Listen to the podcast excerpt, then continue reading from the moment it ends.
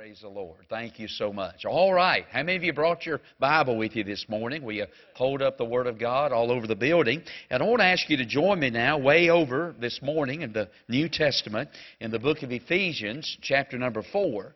Ephesians chapter 4. I have an old Scofield Bible. If you do, that's page number 1254. 1254. Ephesians chapter number 4. And I want to read one verse here in just a little bit. If you'll leave your Bibles open and just follow me along as we look at this verse together. What I really want to do is just maybe lift three words out of this verse and preach on them this morning for the three points to the message today. And I'm glad you're here. I really appreciate you being here. And I want to say this you're always welcome here at Woodland. We love to have folks come visit with us and come back again and again and again. And thank you for being with us on this, uh, this Sunday morning. Well, my wife last night, as we were getting ready to go off to sleep, my wife said to me, What are you preaching on today? Or tomorrow, which would have been last night. What are you preaching on tomorrow? And I said, I'm preaching on chicken. And she said, That means you're not going to tell me. I said, No, I'm preaching on chicken. So this morning, I'm preaching on chicken. All right? And uh, I want to ask you to leave your Bibles open. You'll follow me. You'll get it here in just a moment when I talk about when I talk about chicken. All right? Ephesians chapter 4. If you're there, would you say amen? All right, if you will, I want you to look up on the screens this morning and you'll see a picture of one of the most rec- I told you it was on chicken. If, if preachers must live, chickens must die. That's what the Bible said.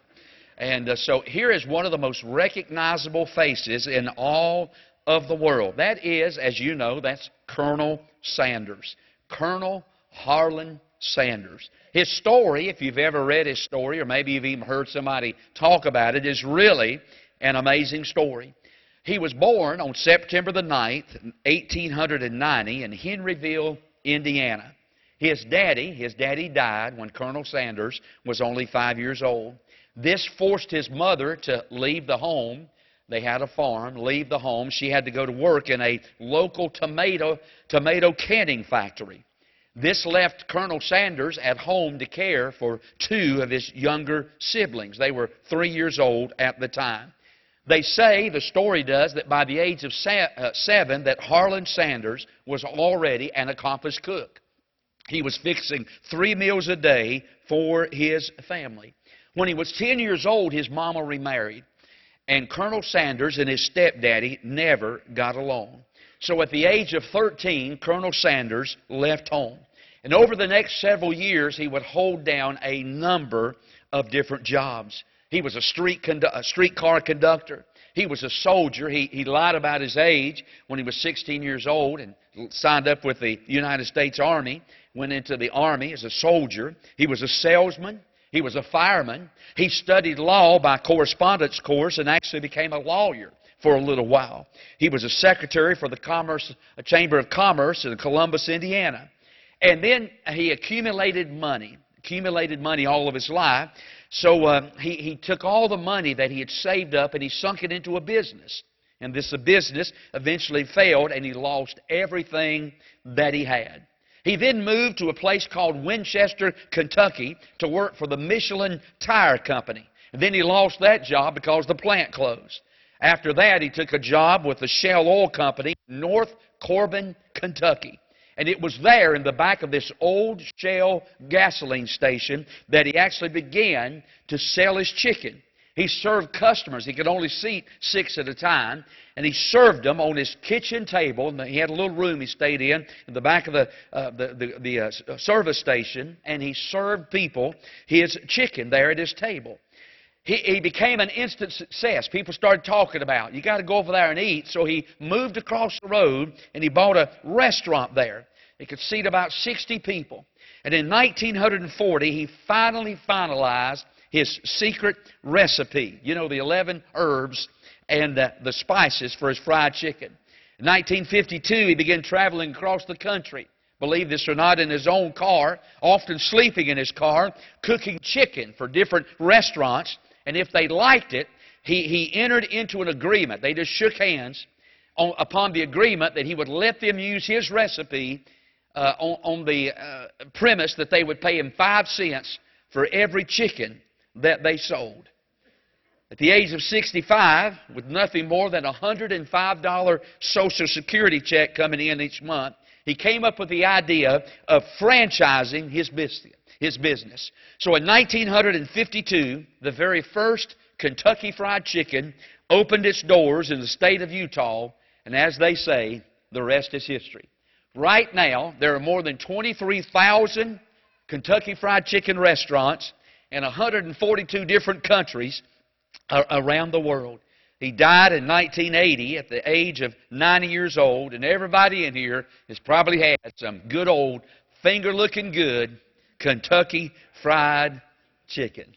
Everybody, I'm sure, has eaten there at one time or another. I remember when I was growing up in the summertime, Saturday afternoons, my daddy got off work. He'd come home, not every Saturday afternoon, but two or three times every summer. Mama would throw a blanket in the back of the car. And uh, we'd go buy Kentucky Fried Chicken, get a big old bucket of chicken and whatever, the fixings, and we'd take off to the parkway. And we'd go up to the parkway and spread that blanket out, or either we'd go to Cumberland Knob and get a picnic table and go up there, and uh, we would eat Kentucky Fried Chicken up on the parkway, on the side of the road. Now, I know you're probably sitting there thinking, Preacher, thank you for telling us that story, and we're glad for Colonel Sanders. Everything worked out for him. But what in the world does that have to do with us? Well, I'm glad you asked. Because here's my message this morning. Colonel Sanders was not the original inventor of Kentucky Fried Chicken. Not by a long shot. You see, thousands of years before Colonel Sanders ever came onto the scene, there was already a KFC in the Bible. So, what I'm preaching on this morning is this thought I'm preaching on the original Kentucky Fried Chicken or the original KFC. FC. And I want to make a statement, and I'm going to prove it, and we're going to go eat some Kentucky Fried Chicken after. Well, I tell you what, I've just upped their business some today, because some of you are thinking right now, if you'll just shut up, I'm going to go get me some of that Kentucky Fried Chicken. Well, this morning, I want to make a statement. I want you to listen to me. I'm preaching on the family, on the home. And my statement is this every family, every home needs a good old bucket of KFC. Every family, every home needs a big old bucket of KFC. Now let me let me stop. You say, preacher, where is this at in the Bible? I'm glad you asked. Let me read it to you. Look at Ephesians chapter 4, and I want you to look at verse 32. All right? Ephesians 4, verse 32. If you write in your Bible, circle these words. And be ye kind. Circle that word. K. Kind. Uh, be ye kind one to another, tenderhearted. Now circle this next word forgiving. F. Forgiving one another, even as God for, now circle this next word, C, Christ's sake, hath forgiven you. Now, if you want to know what the original KFC is, there you've got it. Kindness, forgiveness, and Christ likeness. K F C. Now I'm telling you this morning, every home in this building needs a big old bucket of K F C. If your home is going to make it, if your marriage is going to make it, you've got to have K F C in your in your home. In your marriage. So, what I want to do this morning, can I just look at these three words kindness, forgiveness, Christ likeness? And let's see what all this has to do with the subject of the home. First of all, look at verse 32, and let's talk about kindness. And be ye kind one to another. Now, I got to stop. Let's think about the word kindness, the K. Let's think about that for just a moment. And, just so we're all on the same page and thinking along the same lines, let me give you some synonyms for the word kindness. All right? These are words, they don't sound alike, but they have similar meanings. For instance, the word cordial, the word courtesy, the word decency, the word goodness, the word uh, uh, gracious, the word hospitable, hospitality, patience, sweetness, and understanding. All of those are definitions of that one word, kindness. We could actually read this verse like this. Look at verse 32. And be ye cordial, courteous, decent, gentle, good, gracious, hospitable, patient, sweet, understanding with one another. Boy, if there's one thing that our homes need, it's some kindness in them. Am I right? We need some kindness. You know, Mark Twain once said this. He said that, that kindness is a language that the deaf can hear and the blind can read. Someone else said this kindness is nothing more than just love that's been put into shoe leather. You know, kindness is something that doesn't cost us absolutely nothing, but it always rewards us. It doesn't cost you anything to be kind. It doesn't cost you $5, it doesn't cost you $20. It doesn't cost you anything to be kind. But I will tell you something, kindness, kindness is always something that has a boomerang effect on us. When we're kind, somehow or another, kindness always comes back to us. You know, the Bible does say that whatsoever a man soweth, that shall he also reap. And the thing about it is, you always sow uh, more, you always reap more than you've sown. And if you'll just sow a little kindness, you'd be surprised at the kindness that would come back to you. It cost you nothing to be kind. I read the story this week. I want to share it with you about this pastor. And he had taken some teenagers from his church several states away to a youth camp. And so after the camp was over, they decided to leave after the final service and to drive back home on a, on a Friday night. Well, as they were driving home that night, it was the middle of the night, very late at night, and the pastor, as he was driving, everybody else kind of sacked out in the bus, in the van, uh, he started hearing a tire make a funny noise in his car.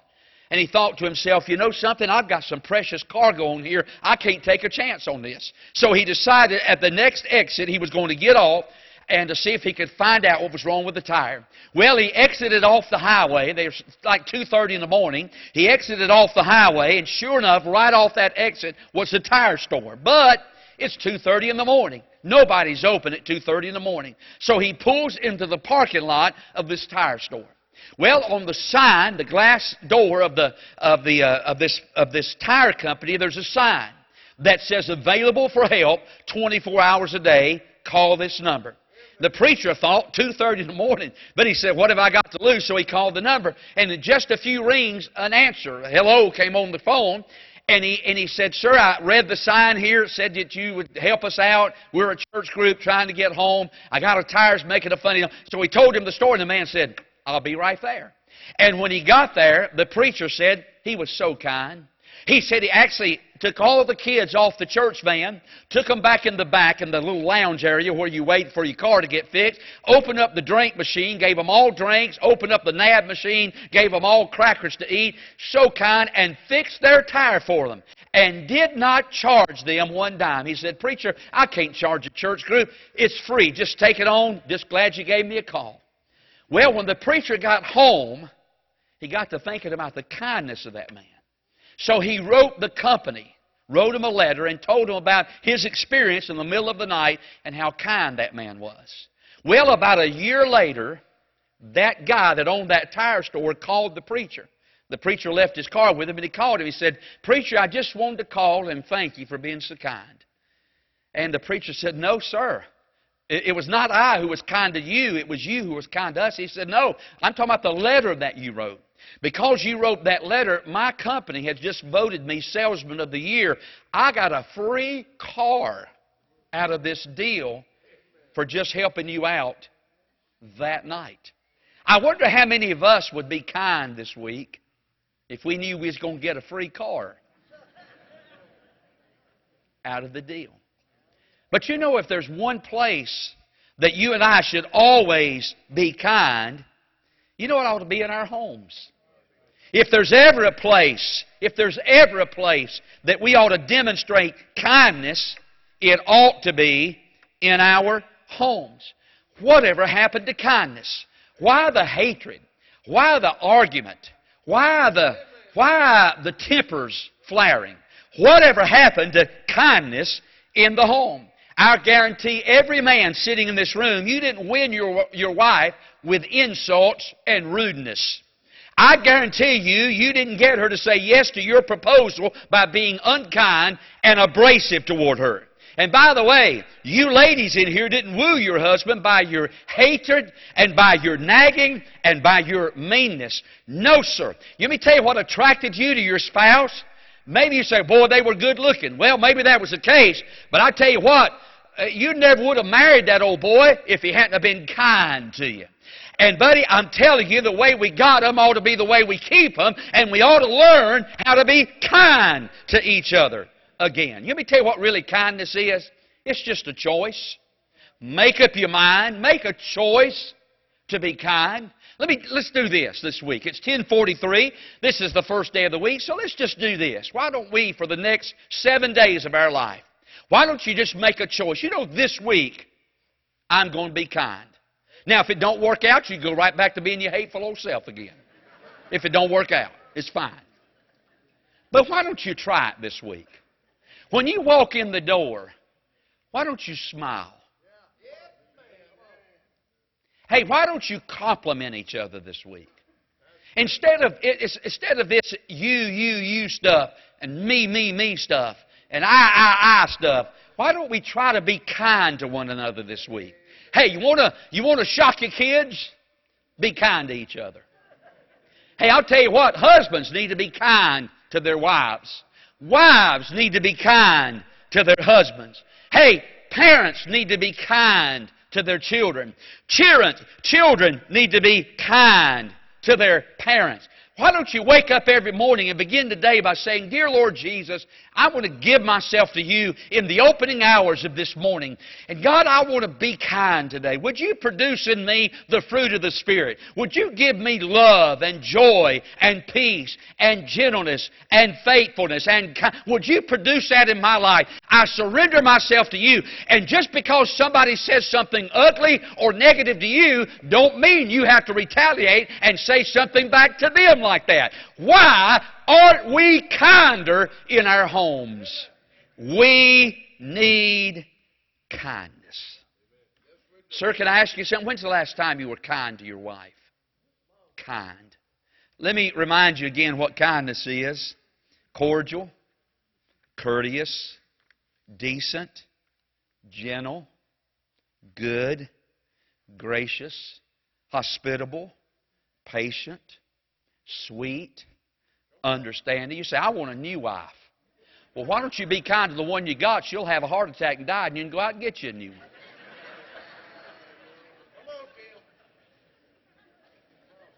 Why don't we be kind to one another? I guarantee you this morning that uh, if, if the truth be told, probably some of you, some of you had a knockdown, drag out fight over here on your way to church this morning. And it was just, boy, this, man, this happening, boy, this being said, that being said, and the hatred and the animosity. And then when you drove in the parking lot, man, it was amazing transformation took place. You jumped out of the car, went over and opened the door, you hypocrite, you, and got her out and took her by the hand. Y'all walked in here with a big smile on your face, and down deep on the inside, you so mad, you gritting your teeth. You can't stay. Why don't you be kind? Hey, guys, why don't we make up our mind to be kind to our wives? Hey, let's kill them with kindness. Hey, why don't you ladies this week shock your husband? I mean, if you want a new husband, kill him with kindness. Why don't you make up your mind this week? I'm going to get a little K in my in my family. I'm going to have some kindness. There's a second thing in this text. Look again at verse 32. By the way, I know there's not a lot of amens going on, so you don't even have to say this, but I'm, I'm, I'm preaching pretty good this morning.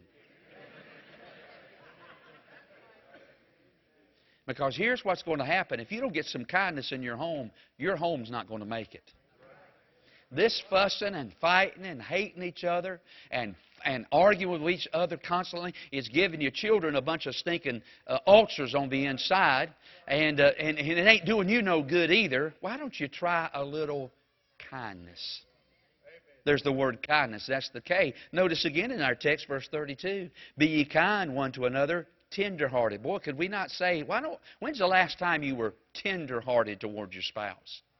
When is the last time you saw them hurting and you hurt because they hurt? Hey, guys, when's the last time you saw your wife crying and it broke your heart because you were tender-hearted toward them? Listen, our homes don't have to resemble war zones. It's God never intended for your home, for your marriage to be like a, a battlefield. God intended for our homes to be a little heaven on our way to heaven. But I'm afraid homes are nothing more today than hell on earth because there's no kindness anymore. Kind. Be ye kind. Tenderhearted. Notice the second the, the letter there, the, the, verse 32, the word F, uh, the letter F, KF. Notice the word forgiving. Forgiveness. Boy, don't we need some forgiveness in our homes. You know, I said a moment ago there should be kindness in our marriages, but, uh, you know, when there's not, you know what there needs to be? Forgiveness. You know, somebody once said this. Look up on the screen. Somebody once said that the sinfulness of the human heart is manifested and magnified in the marital relationship. I don't know what it is about the marital relationship, more so than any other relationship that we have in this world. The, the, the, the, the sinfulness of our heart is magnified. It, it's almost like, man, inside of marriage, all bets are off. In the marital relationship, we say things and, and we do things and we act in certain ways that we would never think of saying, doing, or acting in front of others. Some of you wouldn't dare walk into your job in the morning and just walk up to somebody you work with and say, You look awful. You wouldn't do that. You wouldn't go up to somebody you work with tomorrow and say, You're an embarrassment to me. Would you? You wouldn't go up to your boss tomorrow and say this, I wish I'd never came to work here. Because he might say, Well, let me help you with that. Here's something called a pink slip. See you later. Hey, but why do we say those things to each other inside of marriage? I mean, why do we say to our wives, You embarrass me? You look awful. You put on weight. Hey, can I tell you something, Bubba? You don't look the same. You don't look the same when she married you neither. Hey, can I tell you something? Why, why do we say to, uh, to our spouse, I hate you? I wished I would have never married you. I'm telling you something, friend. We say things like that inside of our marriage. Unto God, what are we thinking? And when things run amok inside of our marriage and there's no kindness, you know what it takes? It takes forgiveness. Every young couple that gets married in our church has to spend time with me before I marry them. I'm not saying that's a good thing, but they have to. Usually for six to eight hours, I'll sit down with every young couple before they get married, not, not in one time span, but six or seven different times. And I'll talk to them about marriage. Not that I'm a pro, because I'm not. I said the other night my wife was meaner than a junkyard dog. But I tell you what, if she walked up here in this pulpit, I guarantee you she'd probably say, and he is too, only on steroids. I, I got to tell you something. I ain't got it all figured out yet. I'm still working on this thing myself.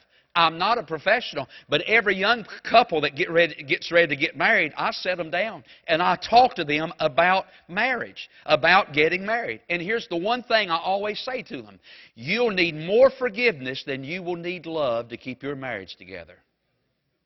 Now, you stop think about that. You say, Preacher, love is going to keep my marriage together. No, it won't. There ain't no way. There ain't enough love. You know what what's going to keep your marriage together?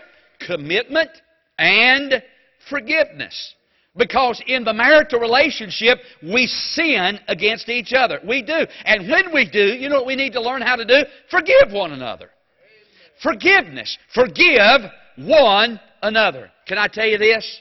The 12 most important words of any marriage if you don't learn how to say these 12 words in your marriage, your marriage is not going to make it. All right? I, I, there's 12 of them. I put them up on the screen in groups of threes. Here they are. The first thing you better learn to say is this I was wrong. Now, I know, I know, I get it. It's hard to say that sometimes, ain't it? It's like Arthur Fonzarelli. Fonzie on Happy Days. I was whoop, whoop, whoop, whoop. It's hard to get that word wrong out, ain't it? I was wrong. The second group of words you better learn how to say is this I'm sorry. I am sorry. The third group is this Please forgive me. And the fourth group is this I forgive you. Can I tell you something? You're going to sin against each other inside of your marriage. It's going to happen. Now, hope and pray that it's never nothing out like adultery, anything of that nature, but let's just face it. We stand enough trouble just by the things we say to one another. Can I have an amen? Boy, I tell you, some of y'all looking down right now, you may not have slept good last night or something. But I will tell you something, friend. Your marriage needs forgiveness. You need to be able to look at each other, and when you've done something wrong, when you said something you shouldn't have said, you ought to be able to look at other, your spouse and say, Look, I was wrong about that. And I'm sorry. I really am. I am genuinely sorry I said that. And I'm going to ask you now, would you please forgive me? And, and your response is, okay. I've said things to you before I shouldn't have said. Yes, sir. Yes, ma'am. I forgive you. One of the most amazing stories about forgiveness, I, I just read it this week. I don't think anybody in here will recognize this name unless you're a pro golf fan. And, and then go back several years ago. But there was a golfer, he was from the country of Argentina, and his name was Robert, and boy, I hope I'm saying this last name right, Roberto de Vincenzo. I hope I'm right about that. He only won, he won 230 tournaments during his golf career, but only eight of those on like the PGA. If you don't know what that is, that's like the major league of golf. He won eight PGA tournaments. Probably one of the things that he's Roberto is most famous for is that in the 1968 Masters tournament, he could have actually tied and forced a playoff, but he, on his scorecard, he, he got it in in a three, which is good, but he wrote down a four. And when he signed his card, I mean, that became like law. He couldn't go back and change it. And so he actually lost the Masters in 1968 by one stroke, but he actually tied the guy who won it, but he signed his name and made a mistake on his scorecard. And most people, that's what they remember him for. But I'll tell you what I read about him this week that absolutely amazed me. After he won one of his tournaments, he, he got his clubs. After he won, they presented him with the check. And uh, he got his clubs and he was going out to the car. And when he got out to the car, he raised his trunk and was putting his clubs in the car when a lady, he'd never met this lady, approached him and began to tell him this story. She said, Sir, I have a child that is sick and dying. And, sir, I have no place to live. I don't know what I'm going to do. I, I, I don't have a job. I can't work because of the sickness of my child.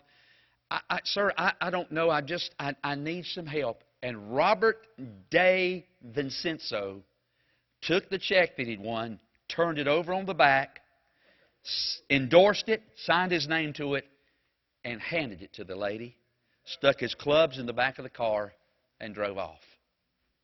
But that's not the end of the story.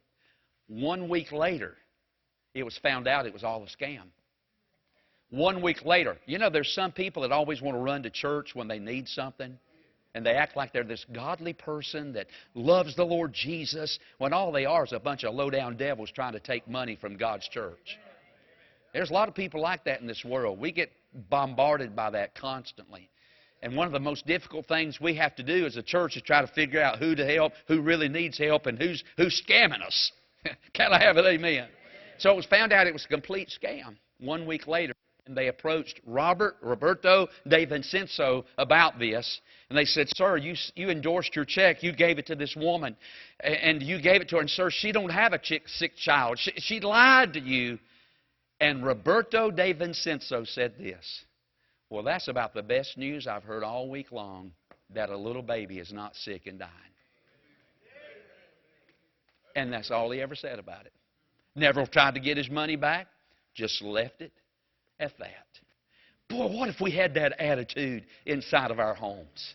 Man, what if we were that forgiving? When our spouses hurt us, when things happen inside of marriage, what if we were just willing to say, you know something, I forgive you. Man, let's don't, it's done, it's finished, it's gone. Let's, it's, just, it's just done away with. I, I don't even care. Let's move on from this point forward. Boy, I'm telling you something. You're going to need some kindness. You're going to need some forgiveness. But then look at that last letter, verse 32.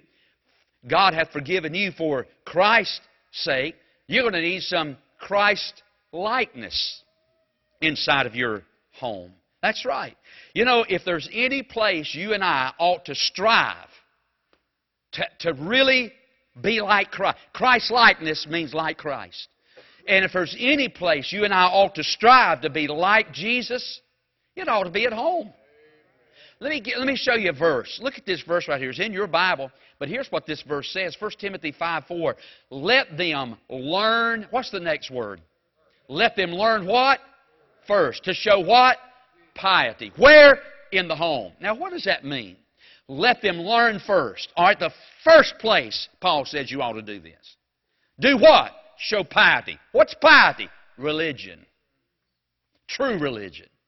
Let me read it to you like this. First place you ought to show your religion is inside the four walls of your house.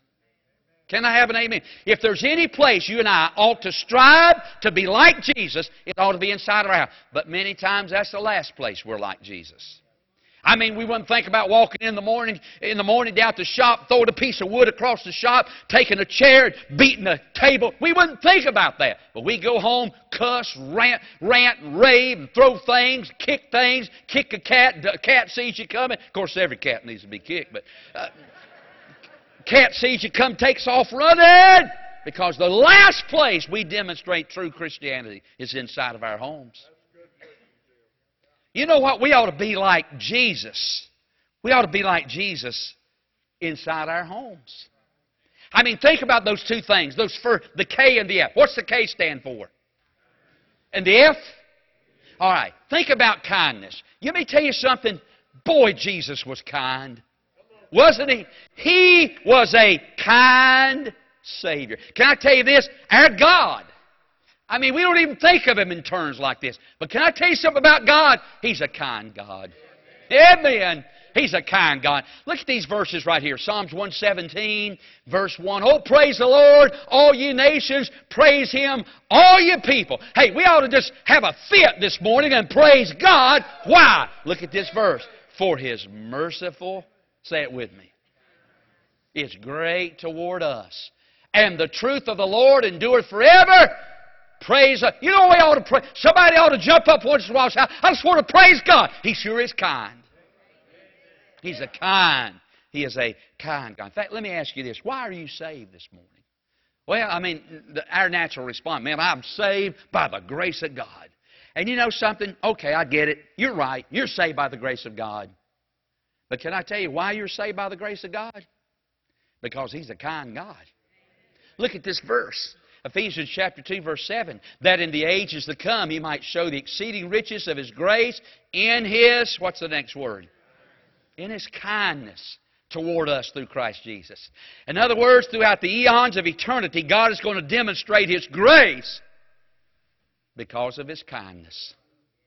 He is a kind God. Look at that Titus 3 4 verse. Titus chapter 3, verse 4. But after the kindness and love of God our Savior to, to, to uh, appeared uh, toward, toward man appeared. Why are we saved? I'll tell you. Oh, we're saved by grace. I get it. Yeah, we're saved by grace. But it's by, we're saved because of God's kindness. He is a kind God. Boy, if there's any place we ought to be like God, like Jesus, I'll be inside of our home. Boy, we ought to just demonstrate kindness in our home. Amen. And then what about this? Forgiveness. Jesus was forgiveness personified. Can I tell you this? I told you, you know, really, the husband and wife relationship is but a picture of the higher and holier relationship that exists between Jesus and His church. Yeah, I marry people. You know, you know that now. I, I do some weddings occasionally, and not near as many as I. Uh, I, I, I don't want to do weddings. I'm afraid I'm always going to mess up and call one the wrong name or say something wrong. I tell jokes in weddings, and it, uh, it's, just, it's just not good.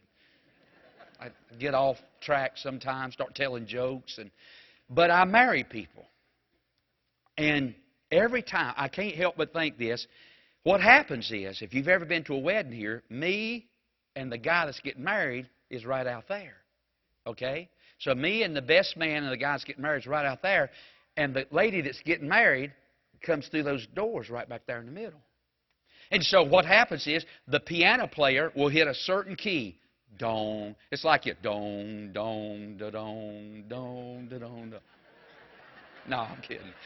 But anyway, they'll hit a certain key, and okay, that's the that's the key for us to come out. So myself and the the guys getting married and the best man will come right out, walk up here, and we'll stand right here. And then all those other people come in, and then finally the doors will close. And then say it's at two o'clock, the piano player goes, dung, dung, and the doors fling open. And here comes the bride walking right there. And every time that happens, I can't think. That's what it's going to be like some of these days when Jesus comes. Because that relationship, that might be him calling about that right now, as a matter of fact. But can I tell you something? That relationship between Christ and His church is a picture of our relationship between husbands and wives. Now, watch this. Could you ever picture Jesus being unkind to His church? I mean, could you ever just picture Jesus just slapping His church? Could you ever picture Jesus? Could you ever just picture Jesus just uh, saying hurtful things to His church? Could you? Uh, he ought to. Could you ever picture Jesus saying, "You ugly. You embarrassed me. I wished I'd have never saved you." Could you imagine him saying something like that? I can't imagine him being that unkind. And by the way, the church ought to never be unkind to Jesus. Now, let me ask you something. If Jesus would never treat his church like that, and if the church would never treat Jesus like that, sir, why do you treat your life, wife like that? And, ma'am, ma'am, why do you want to treat your husband with such anger and hostility? And what about forgiveness? Could you imagine Jesus ever looking at his church when uh, one of us mess up, we go to Jesus and, and we say, Jesus, I have sinned. Please forgive me. I am sorry. Jesus, I was wrong. I'm sorry. Please forgive me. And Jesus looked back at us and say, Not on your life. Who you kidding? You think I'm going to forgive you of what you've done? Or have you absolutely lost your mind? No way I'm going to forgive you. It, It is finished. We're done. It's over. Now, if Jesus would, would Jesus ever say that to his church? Of course not. Why do you want to say that to your spouse? Why the unkindness? Why the hostility and the anger? Listen, I'm going to tell you something. If some of you don't wise up, if you don't straighten up just a little bit and get over your old selfish ways and your old hateful attitudes, you ain't going to have no family. We need a good old fashioned bucket of Kentucky Fried, not Kentucky Fried Chicken, kindness, forgiveness, and Christ likeness. Because if we don't get that bucket of KFC in our families, our families aren't going to make it. Amen. Let's bow our heads. Father, I pray this morning.